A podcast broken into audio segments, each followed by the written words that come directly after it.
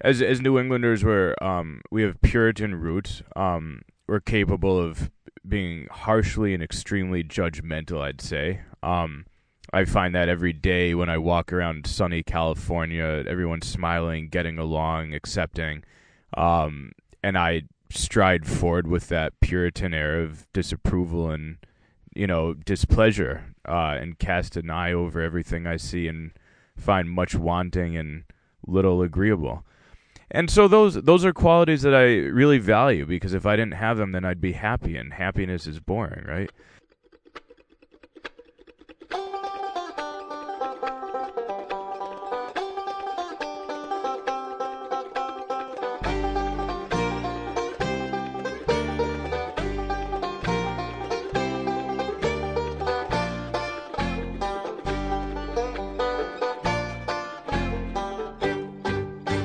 Welcome to Landline Podcast. I'm a professional voiceover artist that Alex could never have actually gotten unless I was his friend from ten years ago.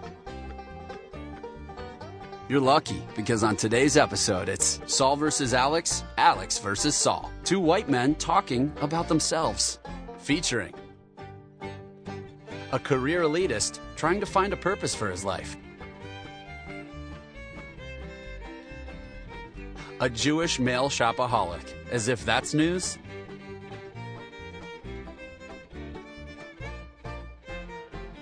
You're listening to Landline.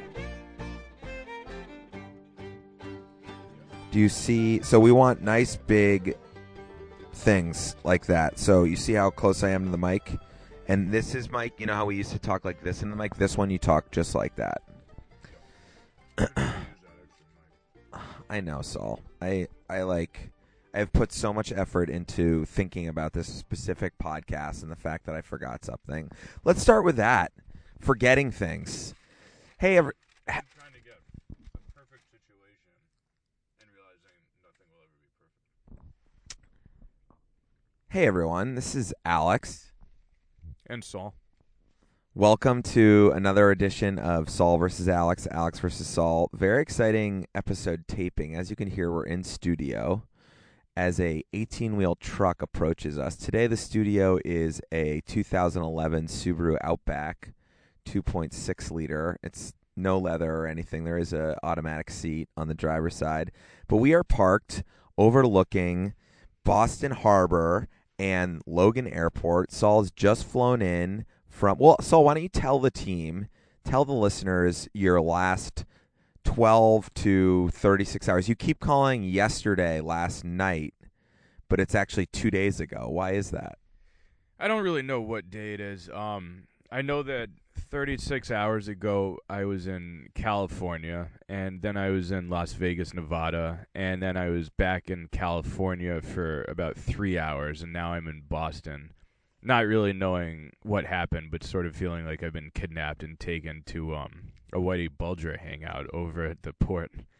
So um, it feels good. I mean, last time last time we were side by side doing this, I think it was July fourth weekend. It was a nice summer day, and we were watching the birds chirp and doing all that fun stuff off a front porch in Hanover. And by contrast, this is bleak. That's the only word for it, bleak. But it's gloriously bleak, and I couldn't be happier. Yeah, we can see, shout out to Spirit Airlines, Chris Baker's favorite carrier. We can see the Spirit Airline taxiing on the runway. There looks like a commuter jet is approaching, uh, doing the final approach. We just saw some sort of empty tanker ship go by. Um, there looks like maybe there's a whale watch coming through, which is, you know, a horrible um, thing to do on a day like this. And we are just kind of, we're in front of a fallen down, rusty chain link fence with barbed wire lazily draped over the top. And it is late November. It snowed last night. And we're together because Saul came in. I picked him up at the airport. He's waiting for his brother to arrive so they can travel in a rental car together to New Hampshire. But the point of this podcast, other than us being together and discussing a lot of interesting things, is to talk about, initially, East Coast, West Coast. So one of the things that is facing me as a person, and I don't know if I can speak for everyone, is where to live. I'm approaching the end of my graduate school career. I moved out west after college where I met my lovely wife. We moved back east for around eighteen months. We moved back west for around two and a half years. And now we've been back east for two years. And we are now fully um, torn between the two places. I can name positives and negatives on both sides, and the list is too long for this podcast.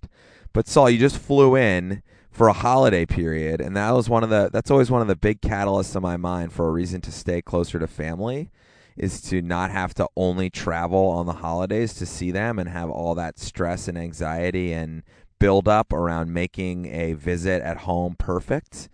Um, but I just want to know, as someone who is living out west with a couple of my other great, great friends and who has chosen to just go full cross-dresser, not like living two hours from home, not living within driving distance, not living a couple towns over, but living as f- you know far as possible within the continuous United States, versus a lot of our friends who have actually chosen to live in our hometown. I don't see a lot of middle ground happening. So as a thirty-something, someone who has to settle down, who has either a marriage or a child or just, you know, professional goals to stay put, can you give us your unique take on living so far away and coming home for the holidays? I think that um, I think it's something everyone struggles with. I think that if you're somewhere other than where you grew up, then you're always going to be thinking about um, the sort of conflicting identities that you have as essentially a transplant. Um, I can definitely state that I have not come, come to terms with that and probably never will. But I think maybe that applies to most people. Um, I think that always you're kind of thinking, um, what am I doing here, wherever here is? Now, the interesting thing is it's largely psychological in some ways. Because when I think about me living in New York, for example, after college, uh, I actually go home to New Hampshire more frequently living in California than I did in New York that year. Um, and I've actually talked to plenty of people who still live in New York and places, you know, of a similar distance, and they tell me the same thing. They don't. It's not like they're there once a month. It's not like they're there, you know, on weekends or something like that. But it's that psychological ability, I honestly think, Uh, to be in the same time zone, to be able to get into your car and get on the road and end up in your driveway five hours later. Um, that's a different, you know, that's a sort of comforting thing. Um, so for me, obviously, having to buy an expensive JetBlue t- ticket every time I want to come back, uh, it makes it a little harder to sort of um, imagine myself as being uh, fluid between the coasts. I think the good part about both of us is that we've basically admitted that we'll never be happy anywhere because we'll always be thinking about the other places. What do you think about that, Alex? Well, I think that's definitely true. I mean, I think finding happiness is not where you live. It's actually some sort of combination of therapy and meditation and uh, exercise and kind of making peace with your ultimate mortality, right? That's those are the big issues that Landline Podcast sets out to solve.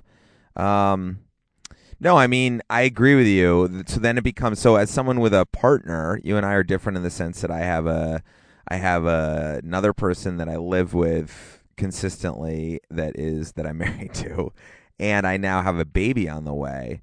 The question then becomes, if I'm miserable everywhere I go, then should I just defer to my partner's choice of where to live, which is the West Coast, or at least in theory is the West Coast, because I'll be just as miserable closer to home. Now, I'm not miserable like Suicide Watch, but, you know, finding fault in the way, in the place I live is so simple and easy for me. Shouldn't I just find faults in a place that another person is happy rather than finding faults in a per- place that another person is not happy and then have both of us be miserable? Or am I actually fighting because I do think I can be more happy? And like, I like the gray sky I'm looking at right now. I like the fact that I know these seabirds and that I've swam in this ocean, although not in Boston Harbor. I see a Nantucket lightship over there, an old fashioned, uh, what are those called? Uh, frying pan over there. The lightship. Um, I just saw a whale watch go by. And here comes a, look, here comes a Cape Air flight that probably came from Nantucket. These are all things that are part of my existence, part of my youth, part of my identity. And I think that's one thing I've uh, broached with my new therapist is like, if you end up leaving where you're from and if you end up changing what you do, who are you? So I think that's my big fear is, let's say I did move away and settle down someplace else. I'm no longer the person I thought I'd been. And so then you're really almost nobody in a way. Are you anybody if you're no longer the person you used to be? Well, you know, I, I'd say it's a little analogous to um, the sort of uh, the political situation and the transfer of power, you know, we've been seeing, um, where for the last eight years, the Republicans have not been in the driver's seat, and so they've kind of defined themselves as being a party of opposition. And I'm not saying that, you know, as praise or critique, just as a sort of fact, that they've they've defined themselves by by what they don't want and where they're not. Um, and now, obviously, there's going to be a shift, and suddenly they're driving the car, and they have to start defining themselves by who are who they are and what they're doing. So I think about that a little with you, that when you're on the West Coast, you're able to basically define yourself by all the things that you're not. You can live in a city of Portland and go through a list of twenty different reasons mentally why you're completely identifiable by all the things that you are that everyone else in Portland is not. And I think probably at least eighteen of those would be completely accurate. But now if you're on the East Coast and if it's your home turf in your town, then that sort of puts you in the driver's seat, if you follow. I think that suddenly you have to start making choices to define yourself uh, based on what you want to be having, and you're no longer the party of opposition. So for you to step back west um, allows you to find your identity um, by the fact that it's the opposite of everything around you. Yeah, there's something to that. There's the sort of archetype of the person who is the other in their place. Um, but, it, it, you know, and in I'd say in movies or books, which you will be able to recall much better than I, but it's almost, it's a little bit of like the Lost Generation thing even, where it's like all these Americans went to Paris in order to be the fish out of water, right? And, um, or you see whoever, like there's the, you know, the Jew that lives with all the Italians, or the, you know, whatever, the, the, the Russian who moves to Miami, or I don't know, just any of these people who have chosen to be the different thing, because then you're, then you are like a unique entity within your community, and you're able to sort of blissfully watch all of the culture around you happen in a way that doesn't make you be a part of it. You are you're an observer rather than a participant, which right now, based on this world, is starting to look more and more attractive. So, I mean, this is a, this is sort of a, a long leap to jump, but in some ways, let's say I commit to leaving where I'm from to discover a new place. Then why go to a place that's basically three thousand miles away than where I'm from, but is almost the same thing? I mean, like the Volvos are the same, the beards are the same, the flannel shirts are the same, the mountains are bigger, the people are different. In- You're talking about Oregon specifically. Yeah, so why not like move to the south of France if I'm going to be three thousand miles away?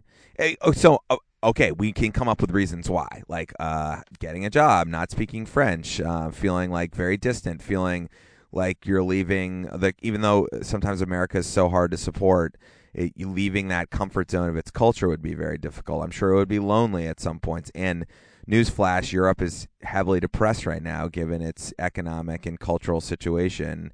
Um, but at some point, deciding to sort of like forge your own path. And so there's two kind of Scotsmen. There's the Scotsman that stay, stays home and tends to his flock.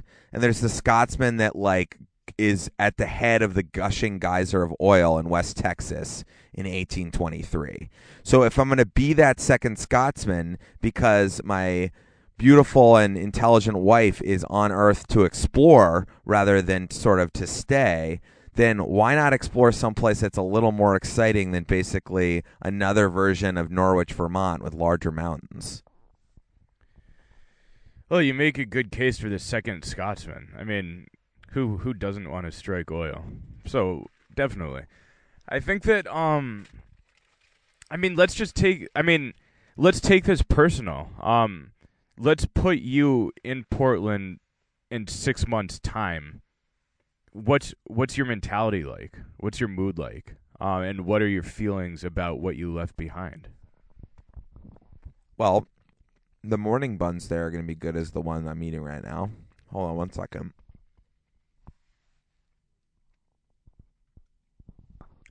Never good radio when people eat. Sometimes people think it's funny when they're doing it, but it just never comes out right. Um, okay. What's going on when I get there? A, a lot of great outdoor time. Big positive. B, um, great food and drink. Um, C, relatively sumptuous environmental situation.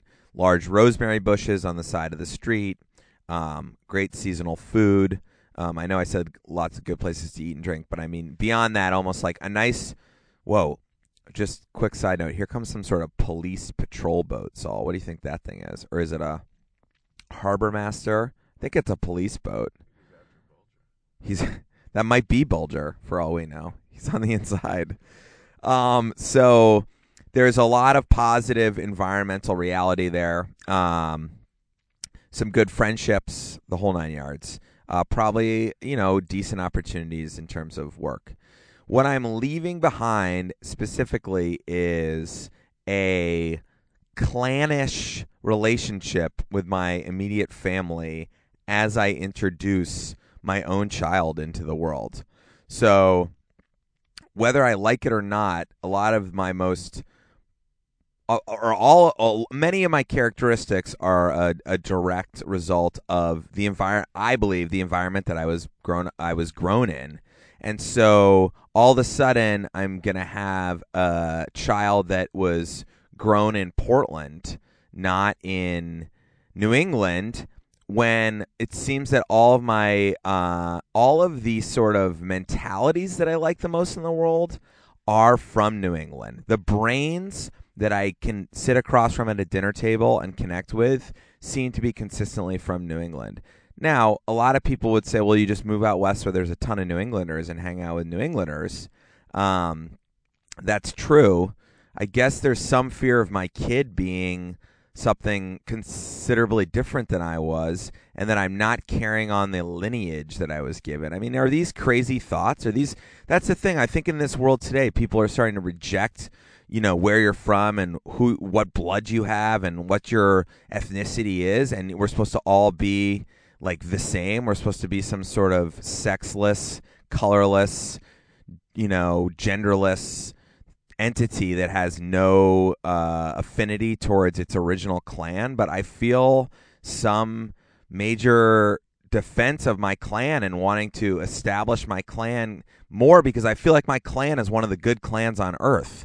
I think there's so many bad clans that sort of that politically motivated, sensible, moral, ethical New Englander is something that this world needs more of. I don't know. Maybe I'm just pumping pumping myself up way too much. Look, as as a fellow New Englander, I think that um, we have great great qualities, and I'll let our listeners decide whether I'm saying we in the sense of me and you, or we in the sense of an entire. Um, you know, region of the country, but I'm probably talking about the former. But I think that, um, look, we're, as as New Englanders, we're, um, we have Puritan roots. Um, we're capable of being harshly and extremely judgmental, I'd say. Um, I find that every day when I walk around sunny California, everyone's smiling, getting along, accepting, um, and I stride forward with that Puritan air of disapproval and you know, displeasure uh, and cast an eye over everything I see and find much wanting and little agreeable. And so those those are qualities that I really value because if I didn't have them, then I'd be happy, and happiness is boring, right? But beyond that, um, I do think that New Englanders, we, we have a hearty work ethic. Um, I think we have clearly uh, defined um, upward social and professional ambitions. Um I think that whether or not you have blue blood or anything like that, as a New Englander, you're constantly trying to scrape and claw your way up that ladder, as opposed to the uh, Pacific Northwest, where everyone's just kind of mellow and they'll go you know, play a soccer game and then have a craft pint and talk about, you know, who scored which goal and call it an evening. That's my impressions anyway. So I think that in terms of um, what you're talking about, which is protecting your clan and protecting your turf, um, I don't know that you want to sort of copy-paste your clan into a new part of the world that maybe um, is not going to appreciate it as much. Maybe maybe you have to double down right here and become the third Scotsman who is tending his flock and then falls into an oil well that was in his backyard the entire time. Well, um, I think we will uh, smoothly transition to other topics, um, but I do love where we're going. I just want to say, I want to pose this one question.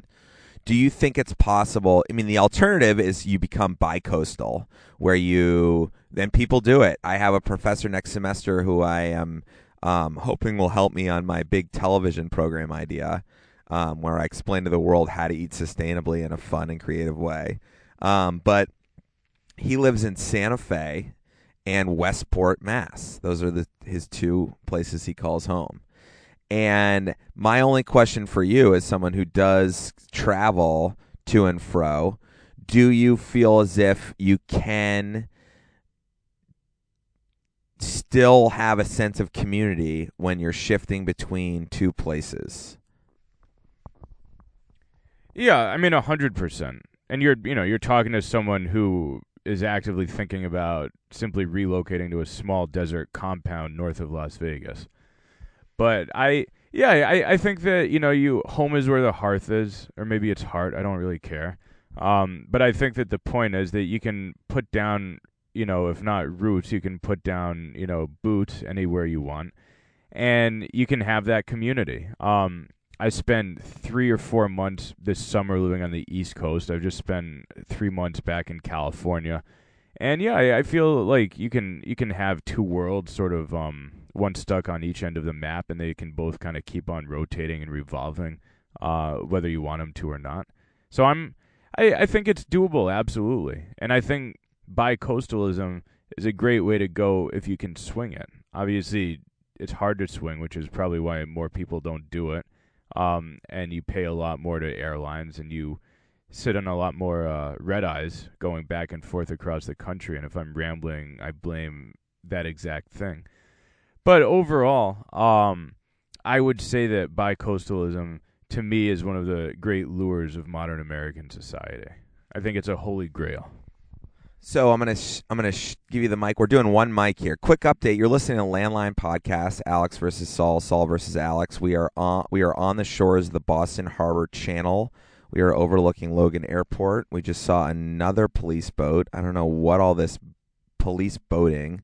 We see some gas refineries uh, buffeted by a windmill that's purely for show. I can see the Tobin Bridge, and the gentleman in the hatchback Honda Fit next to us is taking a nap. I feel like he might be a cab driver. Um, but really, if you ever want to go to this spot, you take a left after the Harpoon Brewery, and this is a great parking lot, Saul. I mean, I couldn't be happier about where this is the big sky of the Northeast. You got to find the ocean and the airport. So giving you back the mic for one quick second, um, do you think that you can live a landline life by being bicoastal, or is being bicoastal something that comes with FaceTime and all that bullshit that people are falling into so that they never make a community with their physical surroundings? I, I think that it, I think it lends itself to landlineism, as we can call that um, new movement. I um I don't like FaceTime. I don't feel the need for it. I can say that the only person I FaceTime with is Tim, who lives thirty minutes up the street from me. Um, I've never FaceTimed once with people thousands of miles away, and that's fine. I think voices cut it. Um, if I didn't, I wouldn't be talking into a microphone right now, probably. But I think that um. There's, there's, we don't, you don't need ten messaging apps on your phone. Um, you don't need four different, you know, methods of video communication. You know, yes, I could use Google or FaceTime or Skype or any number of video chat services. Uh, but I don't think you need all that stuff. I think it's enough to be able to pick up the phone, call someone, and make plans for them to fly out for a long weekend or go back or whatever it is. Uh, yeah, some friendships are going to die on the vine. Um, some of them, the grapes are going to go a little sour. But ultimately, you know, you'll have a few that you're making wine from, and that's going to taste pretty good, uh, no matter whether you drink that wine once or twice a year or on a weekly basis. Now, you have to get back to the airport to meet your brother for the rental car. If this car broke down and you had to go across the water, what? Because it only looks like about a quarter mile across the water to the runway. What would your mode be? Would you try to? Would you Uber a boat? I think what I'd probably do is uh, assemble a raft uh, made from oyster shells, since we're sitting in the back parking lot of Pangaea, one of the largest uh, oyster wholesalers in the nation, if not the world, as far as I know. And I would try to just uh, build that boat and uh, float my way across. Pangaea Shellfish. Google it for all you landliners. Uh, Google it at home on your desktop computer. Make sure that computer is stationary in a community place so that your kids don't can't go upstairs and inundate themselves with pornography too early in life. Um, well, switching gears, Saul, we only have a few minutes left because of your time constraints. I will take you directly to the rental car center so that you don't have to take a bus. And that way your brother can deal with the public transportation aspect.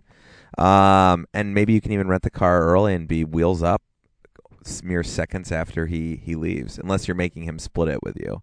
Um, so basically, I think we have to do a couple pol- political minutes here. So I want full disclosure. I, for about seven, people rely on me for political opinion because I worked for the Howard Dean campaign. And because I, I guess, pontificate in a way that makes me think, makes me seem confident about my abilities. Oh, look, there's a wholesale retail truck. That guy's going to have a break or smoke a bowl.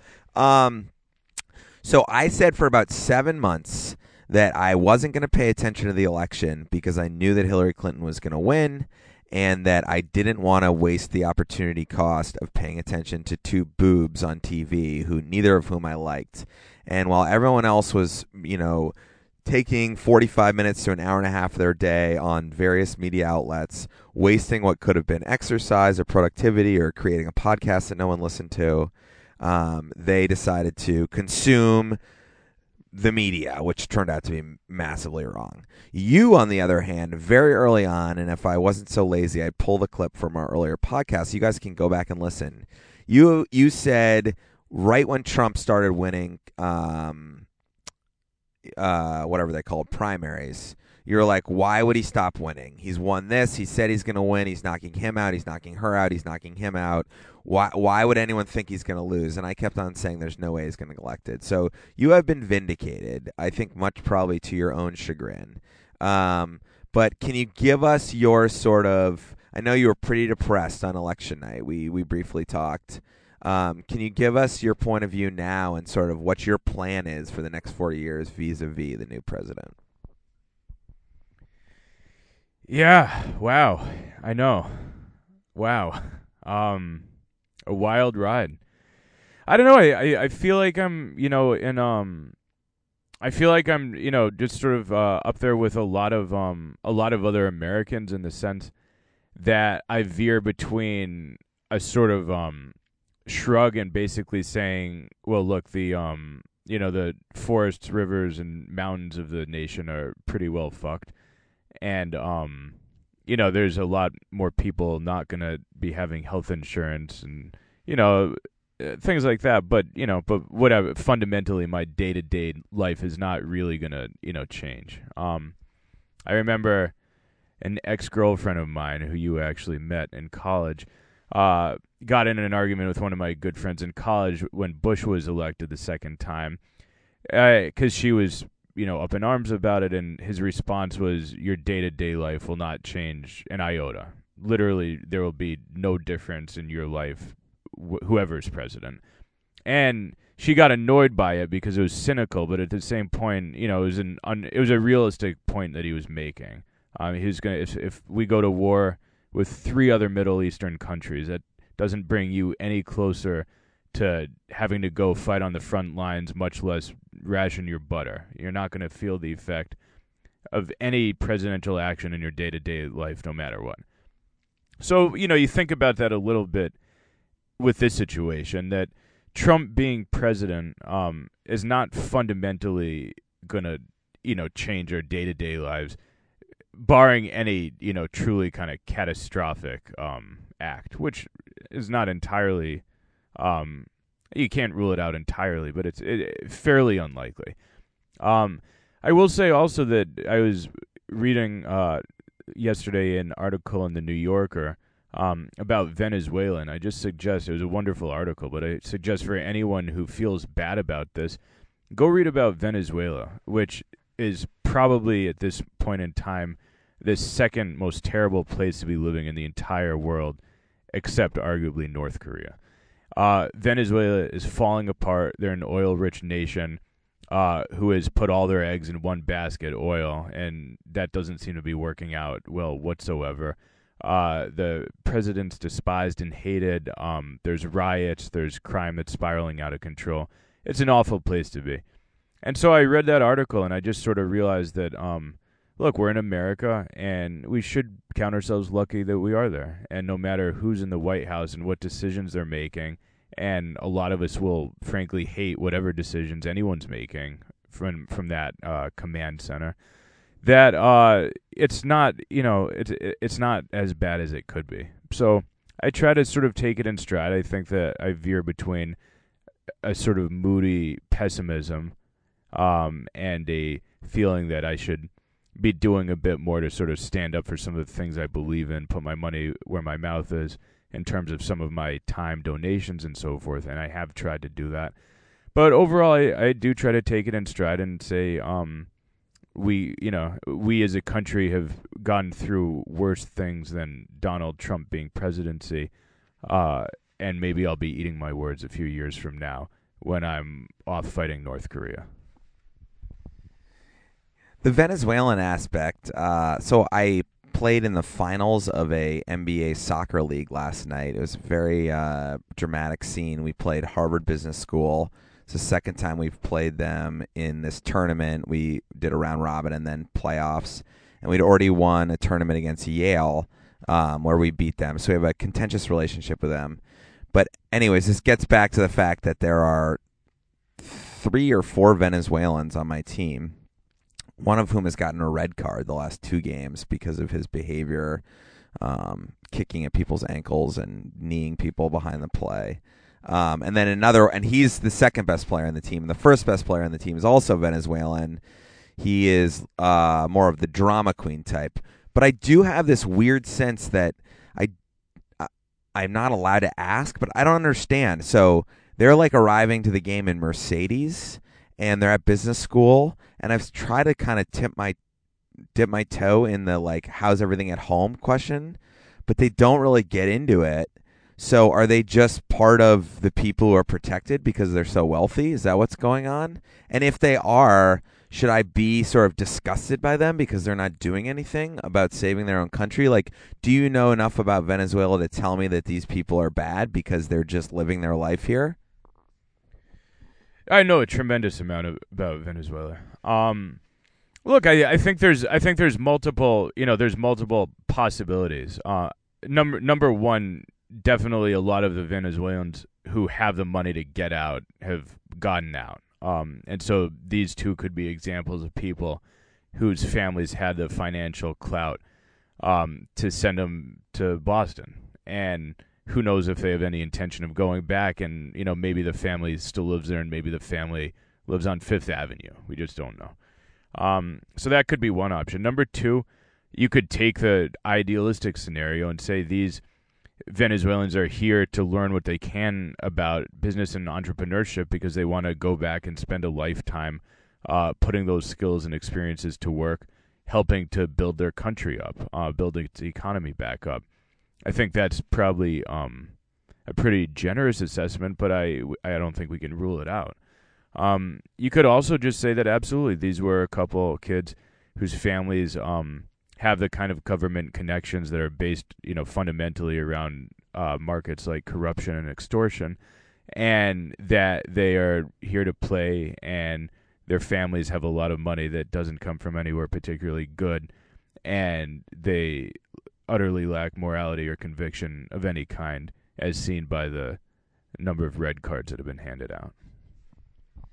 Well, as we approach the finish line here, I do want to end on a high note. It is Thanksgiving week. I think this podcast is going to go up either on Thanksgiving or the day after. Um, there's nothing more landline than Thanksgiving. There was a commercial out yesterday during final during football where these two grandparents, I think, read their granddaughter's tweet about how she's going into hell because they don't have um, wireless or T V at their house, and they end up like getting an entire X seven package from Xfinity where their whole house gets wired. They get a brand new flat screen.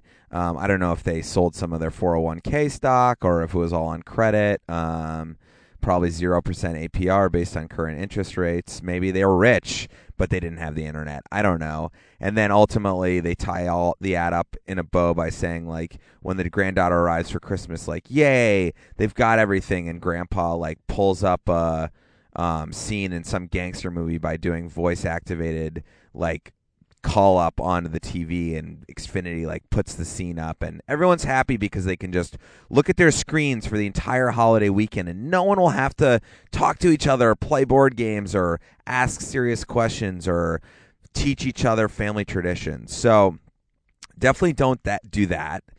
And I fundamentally believe that holidays like Thanksgiving should be completely absent from screens. Um, even your recipes, go the day before, print them out, or write them down on a little piece of paper, and create an environment that is reflective of what we're celebrating, which is the land, our ability to create warmth and harvest and bounty in a season where, in order to get through, we're going to need to, like, eat eat and store our fat and and bring in others from the cold and celebrate with our community and see family. And I don't just try it. It's a good Thanksgiving, holidays like Thanksgiving. Now you're going to watch some football. Fine. I mean, at this point, the goalposts have moved so far down the line with technology that it seems quaint to be watching football. Um, we're going to put our foot, we're going to put the T V upstairs in an office that we're turning into the living room, and that'll be the T V room. And even I can remember from my youth that there was always a room with a T V on at Thanksgiving. I'm not going to, like, bash everyone for watching T V on Thanksgiving. I know, like, Macy's Day Parade in the morning, but it's all just a vehicle for selling us crap that we don't need. And so I think everyone just needs to take a deep breath and try for a day or two to go on a walk, play a board game, play cards. Even going to the movies is better than staying at home with your cell phone.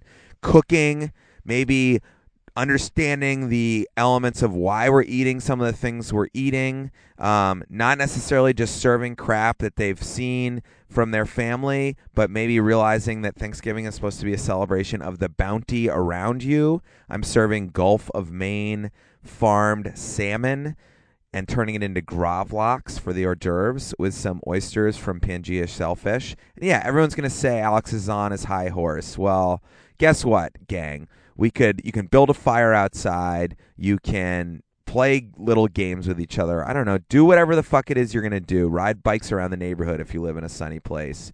But don't just bring your cell phone to Thanksgiving and then see everyone's Instagram page post with their turkey. Try to do a social media free day. And if you need support from someone other than me, look up the article in the New York Times from this Sunday about how social media can cost you car- your career, written from the point of view from a computer scientist.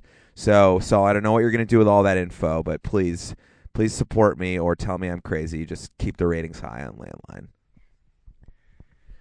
I couldn't have said it better myself. I agree with every word. Um, I think Thanksgiving should be about people sitting around a table with each other. And, you know, the football thing I, you mentioned, I think the important thing is that when you're watching a football game, you're watching the same thing, and therefore it's a different kind of experience when you have five different people and each one has something else that they're looking at or seeing. So, look, you know my aversion to card games, but I, I, I'll get on board with the idea that entertainment should be found in cards and board games um, or just in simple conversation. Uh, I totally agree with you about the local thing. Um, buy the stuff that's right around you. I'm all for that. I always try to experiment, do a couple new dishes each year that I have not done previously. Uh, load the table up a bit more. Why the hell not? It's a good time for it. So yeah, happy Thanksgiving, everyone. Alex, I hope that I will see you for maybe a um, post-Thanksgiving podcast, maybe a little Friday morning coffee, sit by the Connecticut River or something like that if you find your way up north. Happy Thanksgiving, everyone.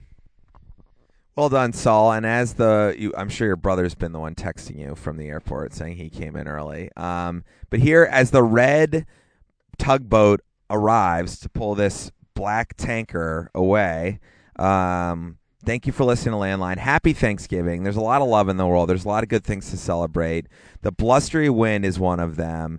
The leaves off a tree is another. Remember that November, December, every month is beautiful, as my wife said the other day. We had to remind ourselves that, but we had an incredible November. And so, you know, remember we're just little bacteria on the surface of this planet that we're gradually ruining for ourselves. So enjoy it while we've got it. Um, and... Go someplace dramatic like uh, the outlook by Logan Airport and enjoy your Thanksgiving. So thanks for listening to Landline. Remember, keep telling other people, keep telling a friend, send them um, send them a, a letter in the mail with the U R L on it. And uh, we'll talk to you next time. Adios. Bye, Saul. See you later. Landline is hosted, written, and produced by Alex McKay. The best thing you can do to support the show is tell a friend. Find other episodes of Landline on iTunes, SoundCloud, Stitcher, and talk for a living dot com. Call the Landline at six one seven, seven four four, one eight nine five. Music by the Pitchfork Revolution out of Bend, Oregon.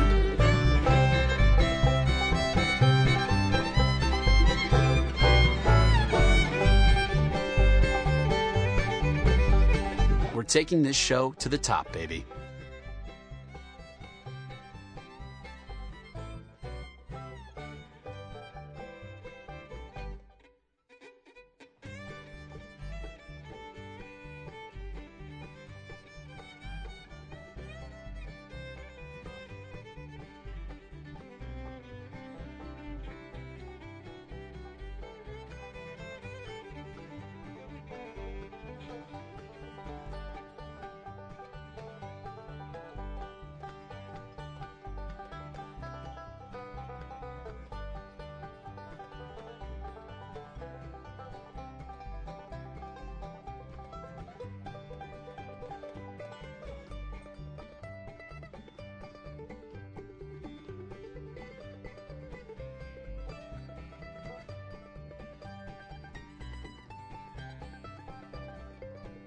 You're listening to Landline.